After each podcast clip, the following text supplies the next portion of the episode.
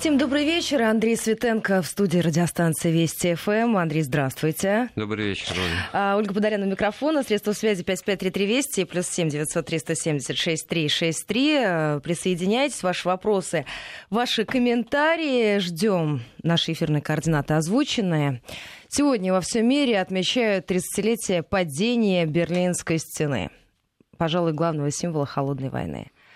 И сейчас от нее остались фрагменты, остались воспоминания. У всех они разные. Об этом и не только сегодня будем говорить в этой студии. Итак, вечер 9 ноября 1989 года. Андрей, что происходило в этот день? Ну что же, там в Берлине по обе стороны стены стояли люди, много людей. Вот мы можем послушать звук Да, у нас эпохи. сегодня есть фрагменты голос эпохи того времени.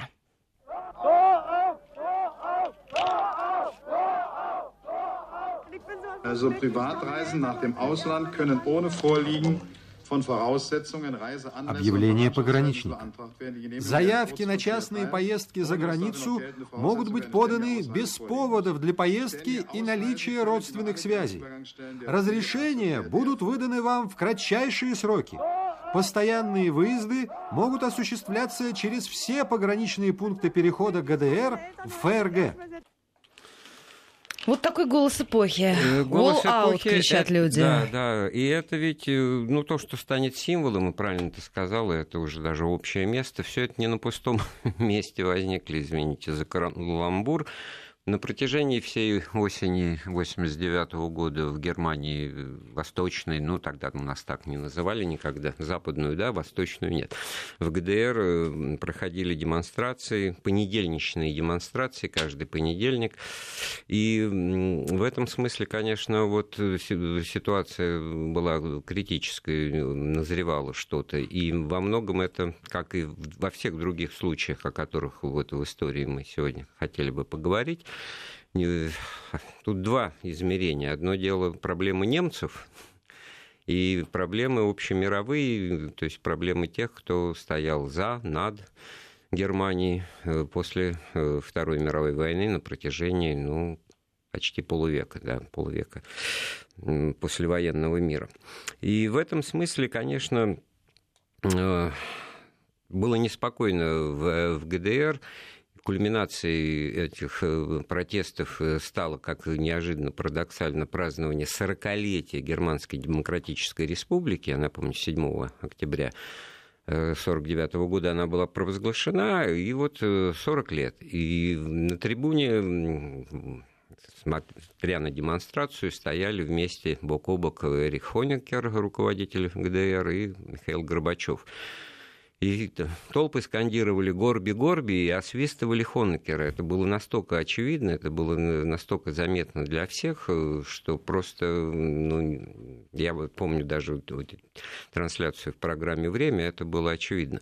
И просто катализатором конечно, вот всех этих событий стала перестройка в Советском Союзе, стала ситуация такая вот э, на момент осени 89 года, когда неожиданным образом впервые в истории отношений внутри соцлагеря, значит, Советский Союз представлен, значит, относительно молодым, либеральным, демократическим, значит, призывающим к реформам, к переосмыслению пути, к поиску чего-то нового, к, в общем, к социализму с человеческим лицом, то время как вот в странах э, социалистического содружества, которые раньше, может быть, такие вещи, как в Чехословакии в 1968 году, как в Югославии и так далее, представлены, наоборот, таким условно брежневским поколением. Хонекер, э, Живков, э, Гусак в Чехословакии, Янош Кадр в Венгрии, такие престарелые, маститые из другого поколения. Значит, консерваторы, которые опасают, которые надоели, во-первых.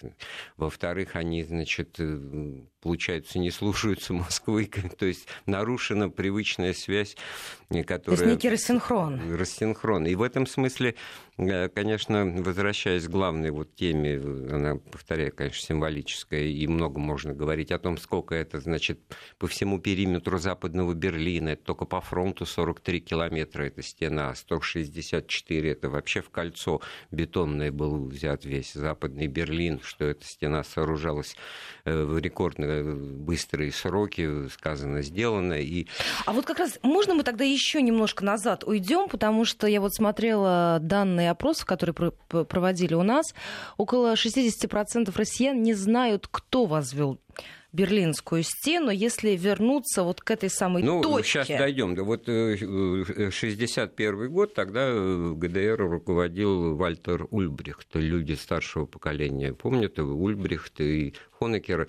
Но они вообще, конечно, героические люди. Ну, и убежденные коммунисты, и Ульбрихт был убежденным сталинистом, и вообще он еще принимал участие в революции 1918 года преследовался при, при нацизме, и понятно, что значит, он в Советском Союзе до войны в эмиграции политической оказался. А Эрих Хонекер вообще сидел э, при Гитлере в, в тюрьме Моабит, 10 э, лет срока получил как член коммунистической партии. Вообще трагическая в этом смысле у Эриха Хонекера судьба, потому что вот спустя несколько недель после вот тех событий, которые мы сейчас обсуждаем, падение Берлинской стены, он вынужден будет подать в отставку со всех постов и начнется его судебное преследование по обвинению в коррупции, в госизмене, в, в отдании вот приказов э, стрелять перебежчиков через Берлинскую стену, и он снова окажется в Моабитской тюрьме. Ну, я думаю, в конце разговора это опять мы на эту тему выйдем. А для начала надо напомнить, что вот почему она в 1961 году возникла, а не раньше. Все-таки к тому времени уже 12 лет как ГДР существует, и понятно, что это по сравнению с ФРГ небо и земля. Да, это два разных э, строя, в первую два очередь. Мира, два сути. разных мира. И, и, и вообще вот эта тема экономическая и финансовая, она, как ни странно, очень э, важна. На самом деле решения политические принимались, исходя из анализа этой ситуации. А для начала еще в конце 1948 года, на протяжении полугода, до середины 1949 года, э, действовала блокада Западного Берлина вот в первом издании, что называется, еще при Сталине, еще, так сказать, Сталином санкционированное. И произошло это еще до того, как были провозглашены и ФРГ и ГДР, то есть еще действовала практика значит, оккупационных администраций, совместный этот консультативный совет. И только-только, значит, сами-то немцы оживали, приходили в чувство, так сказать, разбирались с завалами в душе и, и на дорогах, и на улицах. И в этот момент, осенью 1948 года, на территории э, американской зоны, английской и французской, тризония она называлась, э, была введена новая валюта. Вот не оккупационная марка, которая имела хождение наравне, что называется, на всей территории Германии и в советской зоне оккупации, а только для э, вот этих вот, ну, того, что станет потом Западной Германией. И проведена эта денежная реформа была молниеносна. Она в этом смысле во ну, многом же, напоминает, во многом напоминает да, нашу денежную реформу сталинскую в Советском Союзе декабря 1947 года, объявленная со следующего дня. 60 марок один к одному меня меняют, а остальное что такое 60 марок? Значит, э, это очень мало. Остальное 1 к 10, а через два месяца вообще к 1 к 20. Просто люди, живущие от зарплаты до зарплаты, так же, как и в нашем случае в 1947 году в Советском Союзе, они ничего не почувствовали, просто им в очередную выплату зарплаты выдали новые купюры, да и все, там даже деноминации не было значит, зарплаты, пенсии, налоги и платежи на территории Западной Германии значит, стали выдаваться новыми денежными знаками. И поэтому все бросились сбрасывать эти оккупационные марки на восток, и уже состоялся подрыв э, экономики восточной зоны или советской зоны оккупации, и тогда-то было Но принято решение...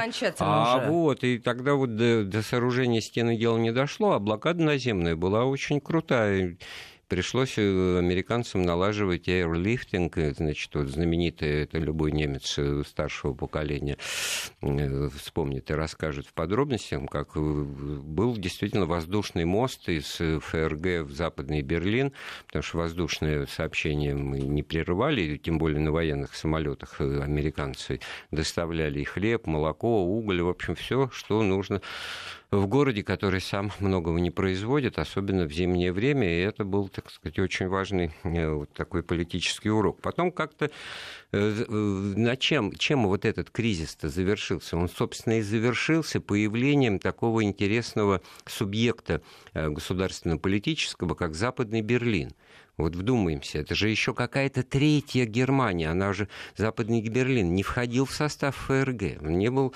э, частью Федеративной Республики Германии, ну и совершенно определенно э, Германской Демократической Республики. По этому поводу были заключены соглашения между США, Англией, Францией и Советским Союзом об автономном статусе Западного Берлина, об органах самоуправления. Там никто, конечно, не, не мог вправе быть запретить там, Западный западным берлинцам дружить и ездить, летать и, и вообще поддерживать контакты именно с ФРГ, такие, так сказать, э, моральные, морального, идеологического и культурного и прочего планов. Ну вот просто один пример. Футбольная команда Герта из Западного Берлина, она потом принимала участие в чемпионате в Бундеслиге, значит, в чемпионате ФРГ. Ну вот такой вот момент. У нас есть же возможность послушать впечатление тех, кто наблюдал, как стена возводится и как возникал этот символ раздела Германии на две части, да? Да, э, Хельмут Штерн, житель Берлина, известный в ГДР музыкант, солист Берлинской филармонии, он хорошо знал, знал русский язык, вот он рассказывал. Как это было? Ну, весь Берлин был на ногах, западный Берлин был на ногах, конечно, и я поехал к Бранденбургским воротам, там масса людей были, все смотрели.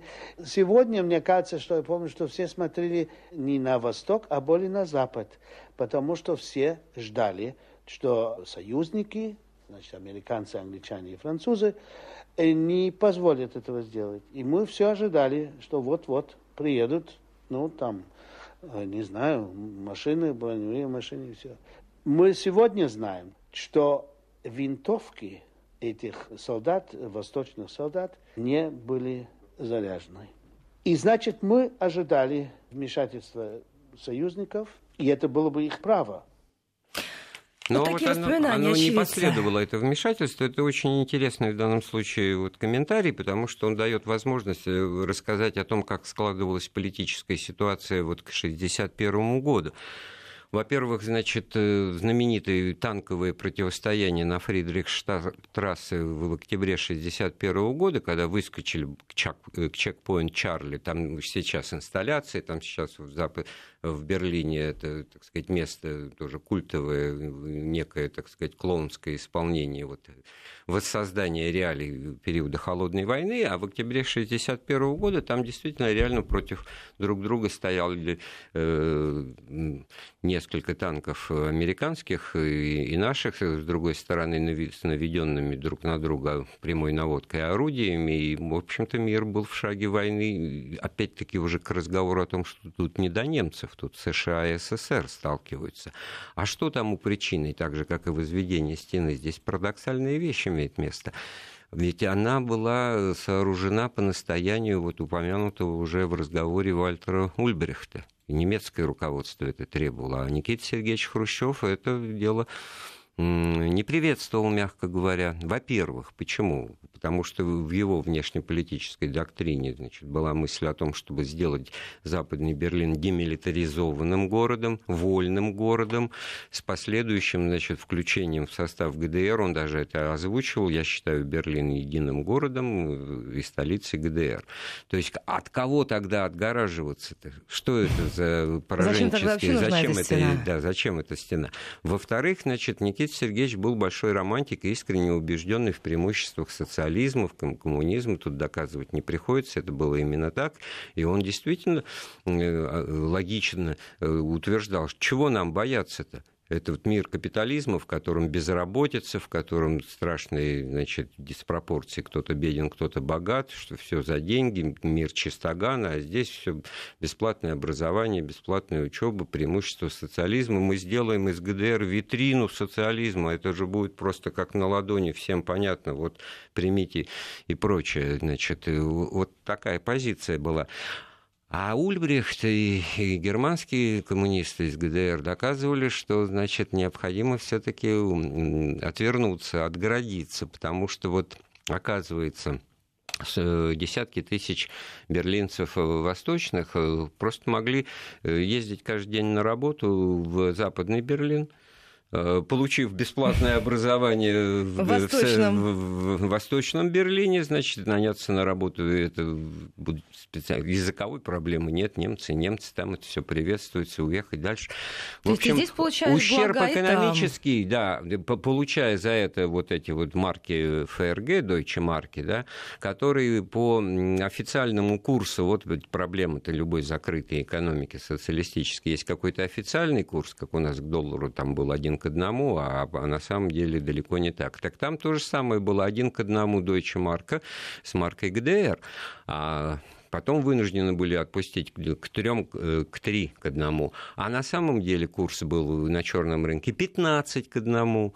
Значит, э, деньги э, меняются, доход действительно вопиющий разнится у тех, кто имеет возможность там заработать денежку в Западном Берлине. И, в общем, самое это интересное, что к этому времени уже стало понятно, что постоянно идет отток населения. Я вот в школьные годы очень увлекался географии, экономической географии. Все время покупал каждый год «Атлас мира», такой э, покетбук э, издавался, изменения. А там были вот ключевые данные территории, населения и прочее, прочее каждой страны. И что такое? Вот везде оно растет более, более-менее, а ГДР смотришь из года в год. Вот любой дневник может посмотреть. 17,1, 17,0, 16,9, 16,8, то есть в 49 году 17 миллионов 100 тысяч, а в 88-м 16 16 миллионов 600 тысяч. Не растет. За счет чего не растет? Э, рождаемость высокая, э, социальные программы работают. Э, если сравнивать с нами, то вообще непонятно, чего там этим восточным немцам не хватало. Это же вот просто любой советский человек, ездивший ну, в ГДР масса рассказов 70-е, 80-е годы рассказывают, что ночные клубы, стрип-бары какие-то, Фридрихштадт-Палас, бижутерия, одежка, магазины, все, все, да. Мы это видим по гер- германскому ширпотребу, я не знаю, там чулки, прочее, галантерея дамская и недамская, значит, торшеры, э, ковры, эти, ковры, баста и стенки э, мебельные и так далее, и так далее. Но они-то немцы смотрели не, не, не Но назад, не на восток, это. конечно, они смотрели вперед туда, где, сравнения. как им казалось, значит, все, все только лучше, больше и так далее. Э, я никого в данном случае не осуждаю, не оправдываю, но факт остается фактом. За первую половину 1961 года территорию Германской Демократической Республики покинуло 236 тысяч человек.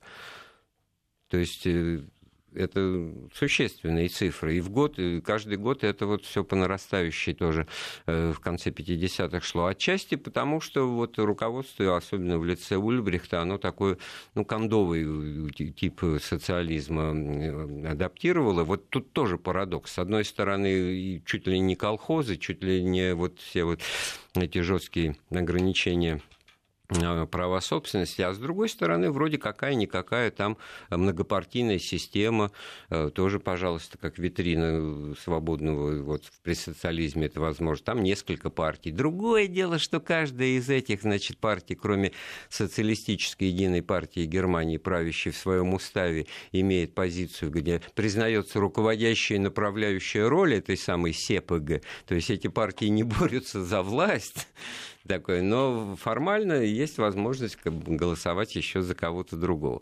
И, кроме этого, еще ситуация чем была характерна вот э, к 1961 году.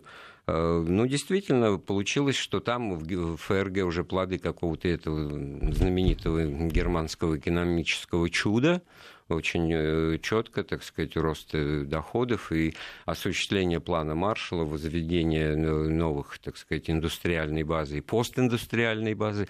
А на территории ГДР так получилось, э, ну, просто исторически там крупных промышленных центров не было. Это, это Пруссия, это скорее даже сельскохозяйственная. Ну, там совсем другой вид экономики. Там не просто совсем другой, ну, относительно не тот. Крупнейший Рурско-Рейнский бассейн или баварские моторы и Бавария, там, значит, это все ФРГ. А здесь эм, этого всего меньше, и плюс Э, Советский Союз э, на правах победителя по репарациям и контрибуциям вывозил оборудование со своей зоны оккупации. Э, то есть там надо было что-то восстанавливать заново, а заново только опираясь на возможности социалистического лагеря или на собственные силы, тут без какой-либо помощи со стороны от развитых западных держав. Поэтому получилось, что вот на примере автомобиля там BMW и Mercedes уже в середине 50-х годах короли автомобильного рынка в мировом масштабе ФРГ, да, а здесь Трабант и Вартбург, объекты э, насмешек, значит, какие-то консервные банки. Другое дело, что, ну, хуже даже, чем чешская Шкода, там, и хуже, чем наши Жигули, но все-таки вот какое-то свое было э, производство. Но эти автомобили автомобили, они, может быть, действительно как пример того, что э, все познается в сравнении. И то, что, значит, нам казалось, что они, восточные немцы, зажрались, и и не понимают своих э, преимуществ, это очень показательно. Еще один момент, о котором, кстати говоря, в Советском Союзе не очень распространялись, но люди там побывавшие наши, они понимали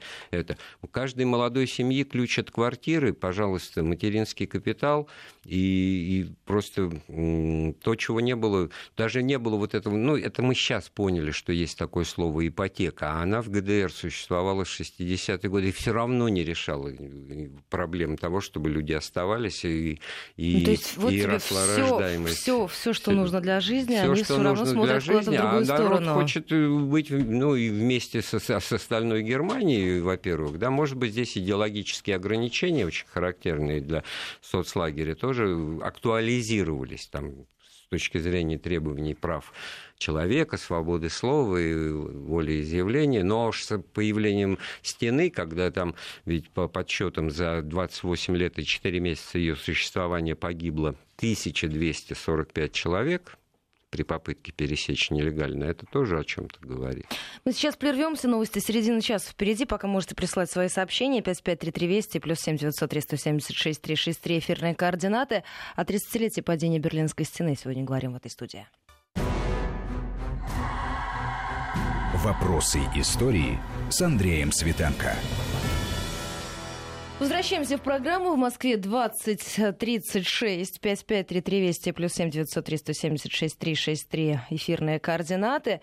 А говорим сегодня о 30-летии падения Берлинской стены и плавно переходим мы непосредственно к этой самой ночи, когда было принято решение разрешить свободный проход через Берлинскую стену. Андрей, скажите, а насколько это было все неожиданно ну, или шло это? к этому? Это к этому дело шло. Я уже об этом сказал, что вот кульминацией стали торжества в кавычках 7 э, октября 1989 года, когда значит, стало понятно, что общественность, широкие народные массы, как принято говорить, они э, мягко говоря, очень критично э, настроены по отношению к собственному руководству, в отличие от того, как они, значит, дружно и радостно приветствуют руководителя Советского Союза Михаила Горбачева, который попал тогда под такое влияние, значит, э, и выполнял миссию, значит, либеральную, демократическую, будучи поддерживаемым со стороны э, западных держав и западных руководителей, хотя уже и в Советском-то Союзе все, что такое 1989 года, уже первый съезд народных депутатов СССР состоялся, плоды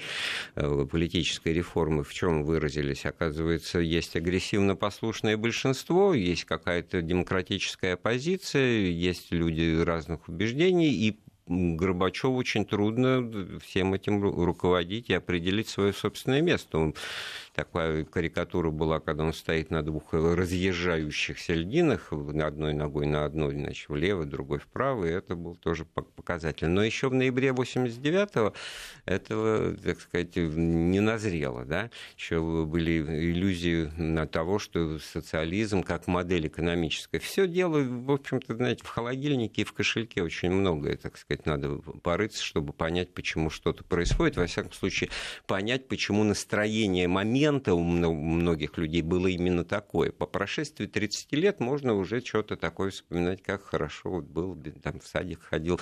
Идеальный ну, То есть это не тот случай, когда да. большое видится на расстоянии? Большой видится на расстоянии, безусловно, Есенина отменять не будем, да, но это трудно, это, к, этому, к этому очень часто не прибегают. Да. Вот. А в данном-то случае проблема была в том, что вот как может быть две Германии. Да? Это вот кто-то ставит опыт над немцами, да? кто-то, значит, пользуясь силой и результатами победы во Второй мировой войне. Но не было ни, ни у нас, ни у американцев планов вот насильственного разделения и вот такого в, инкуба... в инкубационном э, порядке, так сказать, выращивания двух вариантов э, Германии, да, чтобы они там сталкивать их лбами. Хотя на практике, в общем, как-то во многом так и получилось. Многие люди внутри э, Германии тоже были проникнуты разными политическими убеждениями, и это и сейчас проявляется, вот, когда она едина, да, как, как трудно идет эта адаптация, это сращивание. Ангела Меркель недавно сказала на днях буквально, что потребуется ну, 50 лет, то есть жизнь двух поколений с тем, чтобы вообще вот это вот различие, разделение восточной и западной вообще ушло из лексикона, из, да, из, из менталитета, чтобы от этого избавиться, потому что это все пока сказывается. Ну и а данные а опросов, которые оно... проводились, они же все это да, даже до сих пор фиксируют. Вот в, в результате вот это просто Берлинская стена, это символ этого. С 1961 года вот этот э, процесс разделения, он э, нарастал, имея в виду вот идеологические вещи. Хотя, опять-таки, очень интересно, мало кто помнит, что до 1968 года на Олимпийских играх немцы выступали единой объединенной командой я уже был достаточно взрослый мальчик для того, чтобы, значит, э, слышать всю эту политическую риторику каждый, каждодневную по телевизору и в газете «Правда» там, или «Пионерская» даже «Правда». И поэтому, когда я вдруг смотрел открытие Олимпийских игр в Токио в 1964 году, где под флагом, вот с пятью кольцами, значит, флагом Международного Олимпийского комитета идет United German Team, как?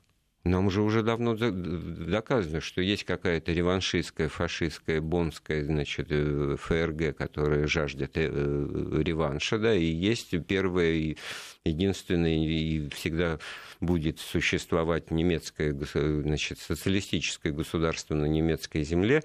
Почему они вместе тогда?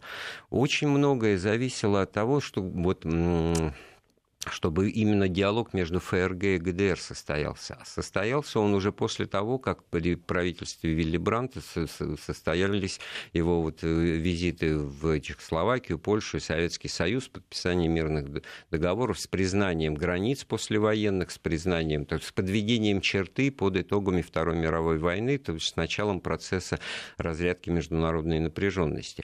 А до этого действовала доктрина Аденауэра, согласно которой любая страна, признавшая ГДР на дипломатическом уровне автоматически подлежит разрыву связи с, с ФРГ. И только после того, как в 1972 году ГДР и ФРГ такое соглашение подписали, они были на следующий год приняты в Организацию Объединенных Наций. Это было в 1973 году, как два самостоятельных отдельных государств. 1973 год. Я понимаю, Через 12 лет это, после после через 12 лет, да. Да, сооружения Берлинской стены, и только через э, два, почти значит, 30 лет после окончания Второй мировой войны то есть международного статуса у Германии не было, как вот страны, э, потерпевшей поражение, проигравшей, развязавшей войну и так далее, и так далее. Это очень сильное поражение в политических правах э, для государства. А дальше это пошел процесс вот разделения. Тот же Хонекер, он договорился в какой-то момент до того, что, в общем-то, и языки уже разные в ГДР на другом немецком языке говорят, нежели чем в Федеративной Республике Германии, что сложилась своя собственная социалистическая германская нация. Вот, может быть, мы послушаем вот эти... Да, давайте послушаем вот этот самый фрагмент у нас, он э, есть в эфире. Liebe Freunde und Genossen, meine Damen und Herren des diplomatischen Korps, liebe Gäste. Дорогие друзья и товарищи, дамы и господа дипломатического корпуса, дорогие гости, увезите домой сознание того, что наша республика и в пятом десятилетии будет надежным фактором мира в центре Европы. Наши друзья во всем мире уверены, что социализм на немецкой земле, на родине Маркса и Энгельса, имеет несокрушимые основы. Это октябрь 89 -го года. Да, это вот за неделю до отставки. Значит, что он демонстрирует, Хонекер? Полное непонимание того, что происходит? Или вот эту свою, так сказать, убежденность э, коммуниста, который, невзирая на это, говорит? Это к вопросу о том, что вот э, Понимаете, дорого, так сказать, слово, э, действительно, звук эпохи. Да? Вот такое говорилось 7 октября 1989 года, за месяц до крушения Берлинской стены. Прекрасное будущее на века и прочее, прочее. Полная уверенность при том, что на улицах и в умах людей настроения были э, совершенно иные. И здесь, конечно, многое вот э, во что вылилось. Ведь не просто Берлинская стена, за пересечение которой э, стреляли и убивали, Э, Хонекер довел дело до того, что он закрыл границы с э, восточными странами, со странами социалистического содружества, между которыми, в отличие от Советского Союза, было свободное безвизовое сообщение всегда Венгрии, Польше, там поляки, венгры, чехи могли ездить там, в рамках содружества без виз. А в ГДР исходя из того, что вот в 1989 году тоже взлет иммиграции Э, начался, пошел в, в гору, они закрыли границу и с Венгрией, с Чехословакией, транзит на Румынию и Болгарию. И все это вот звенья одной цепи, вот, приведшие к бархатной революции в странах Восточного блока, как тогда говорили.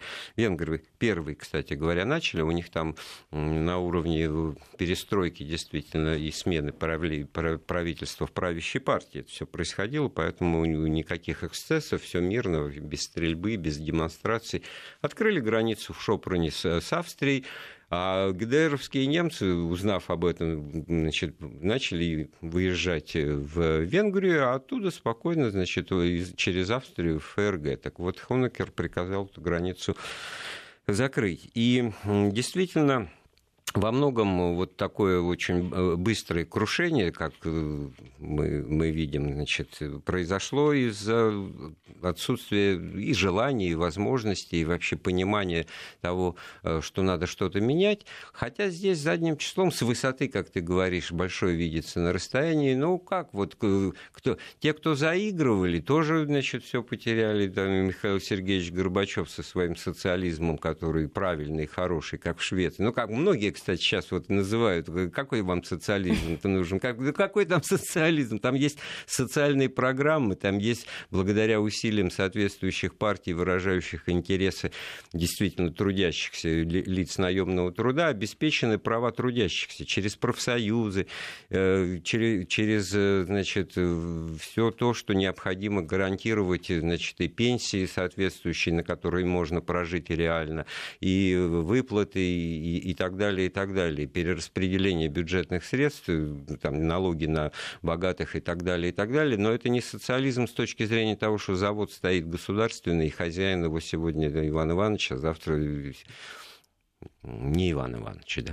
Вот. А в принципе, значит, э, частную собственность никто ни в какой Швеции и Норвегии не, не, никогда не отменял, а в ГДР она была отменена на, ну, согласно канонам социализма, и это сказывалось в экономической деятельности, практике. Давай вот э, послушаем последний синхрон, потому что сейчас совсем не вспоминают и не указывают на то, что власти ГДР вот еще за месяц до крушения Берлинской стены пытались демонстрировать силу, пытались грозить арестами, преследованиями тем, кто выступал за открытие границы, за новый курс, за перемены. И это тоже было буквально за месяц до да. падения Берлинской стены. У нас есть возможность прослушать этот фрагмент.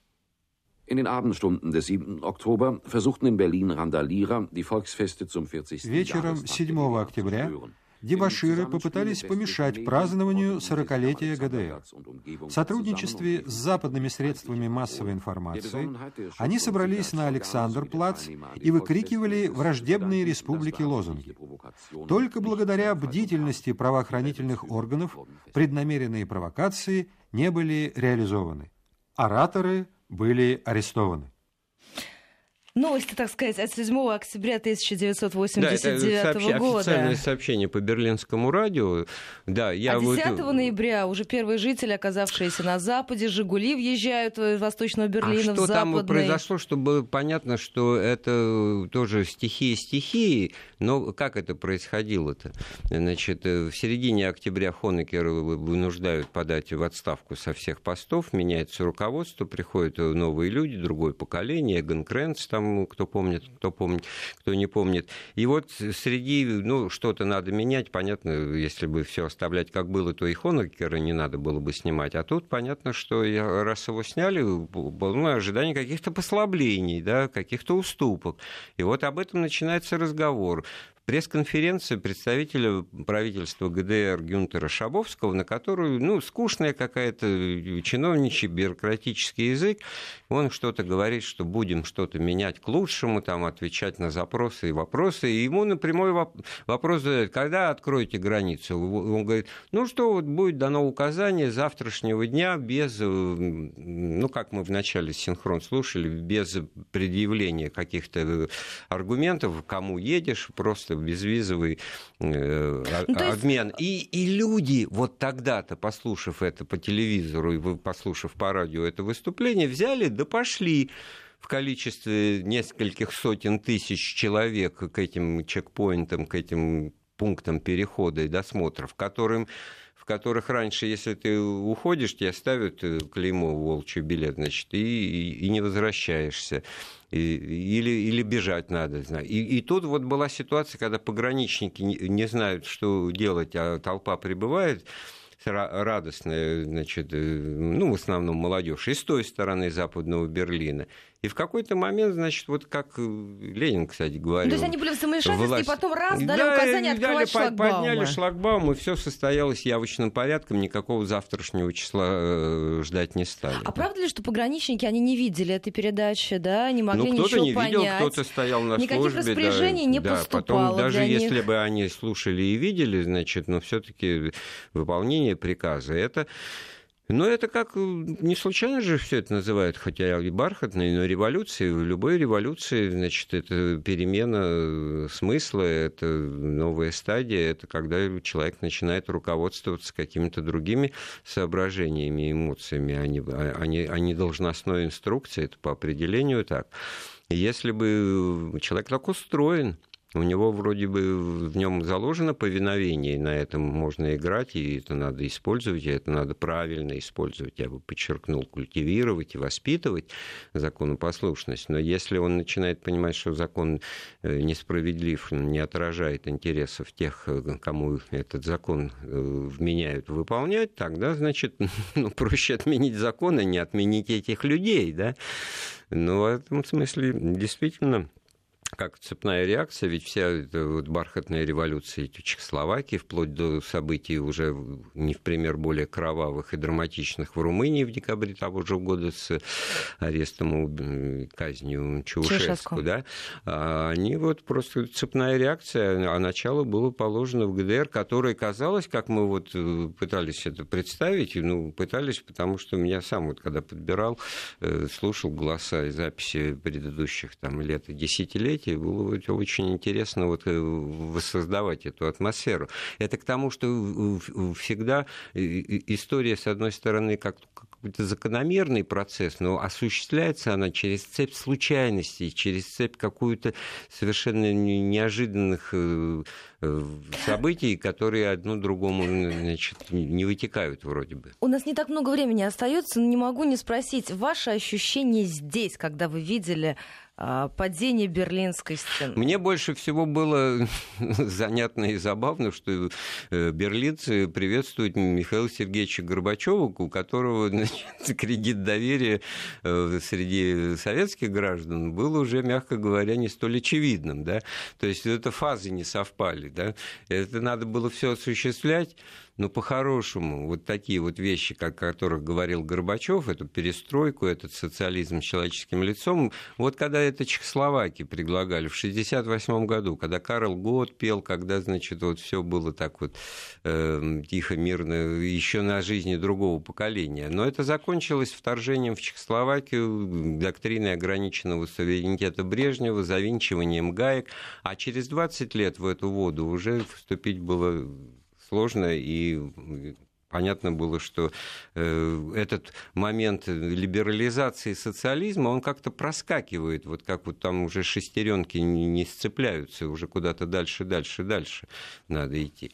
И в этом смысле это не кто-то, кто-то всегда может какие-то мысли излагать и к чему-то подначивать, да, всегда я все-таки стою на том, что народ творец истории, но очень часто он пытается переложить ответственность за происшедшие в истории на, на, на, на конкретных лиц, на какие-то сторонние организации, на какие-то таинственные силы. Это, по меньшей мере, самообман и попытка, значит, просто самоуспокоения. Да. Где, а где вы были, собственно говоря? Это уже перебрасываясь мысленно ну, к событиям, которые потом в Советском Союзе в 1991 году начали происходить. Тоже как бы никто их заранее не предполагал, что именно так дело пойдет. Вот. И тем более, что разрушение Берлинской стены тоже автоматически не, знал, не означало крушение ГДР. За несколько дней 3 миллиона немцев в ГДР побывало в Западной Германии и вернулось домой. И вернулось домой. И все могло бы продолжаться, если бы эта модель была жизнеспособной. Но тут, в общем, было понятно, что речь идет о готовности всех объединиться, о политической воле народа жить в одной стране. Здесь противников не было. Другое дело, вот кому кому как что в этой стране достанется и кто будет на положении, так сказать, людей второго сорта, первого сорта, как экономические и прочие вещи, так сказать, здесь совместить. С этим, как мы видим, Германия справляется э, ну, тяжело и, в общем, даже ставит перед собой отдаленные сроки преодоления этих проблем воссоединения. Да, еще раз повторю слова Ангелы Меркель. Андрей упоминал их в нашем сегодняшнем разговоре о том, что она сказала, что для достижения настоящего единства западных и восточных земель Германии необходимо больше времени, чем предполагалось тогда, предполагалось изначально около полувека или даже больше.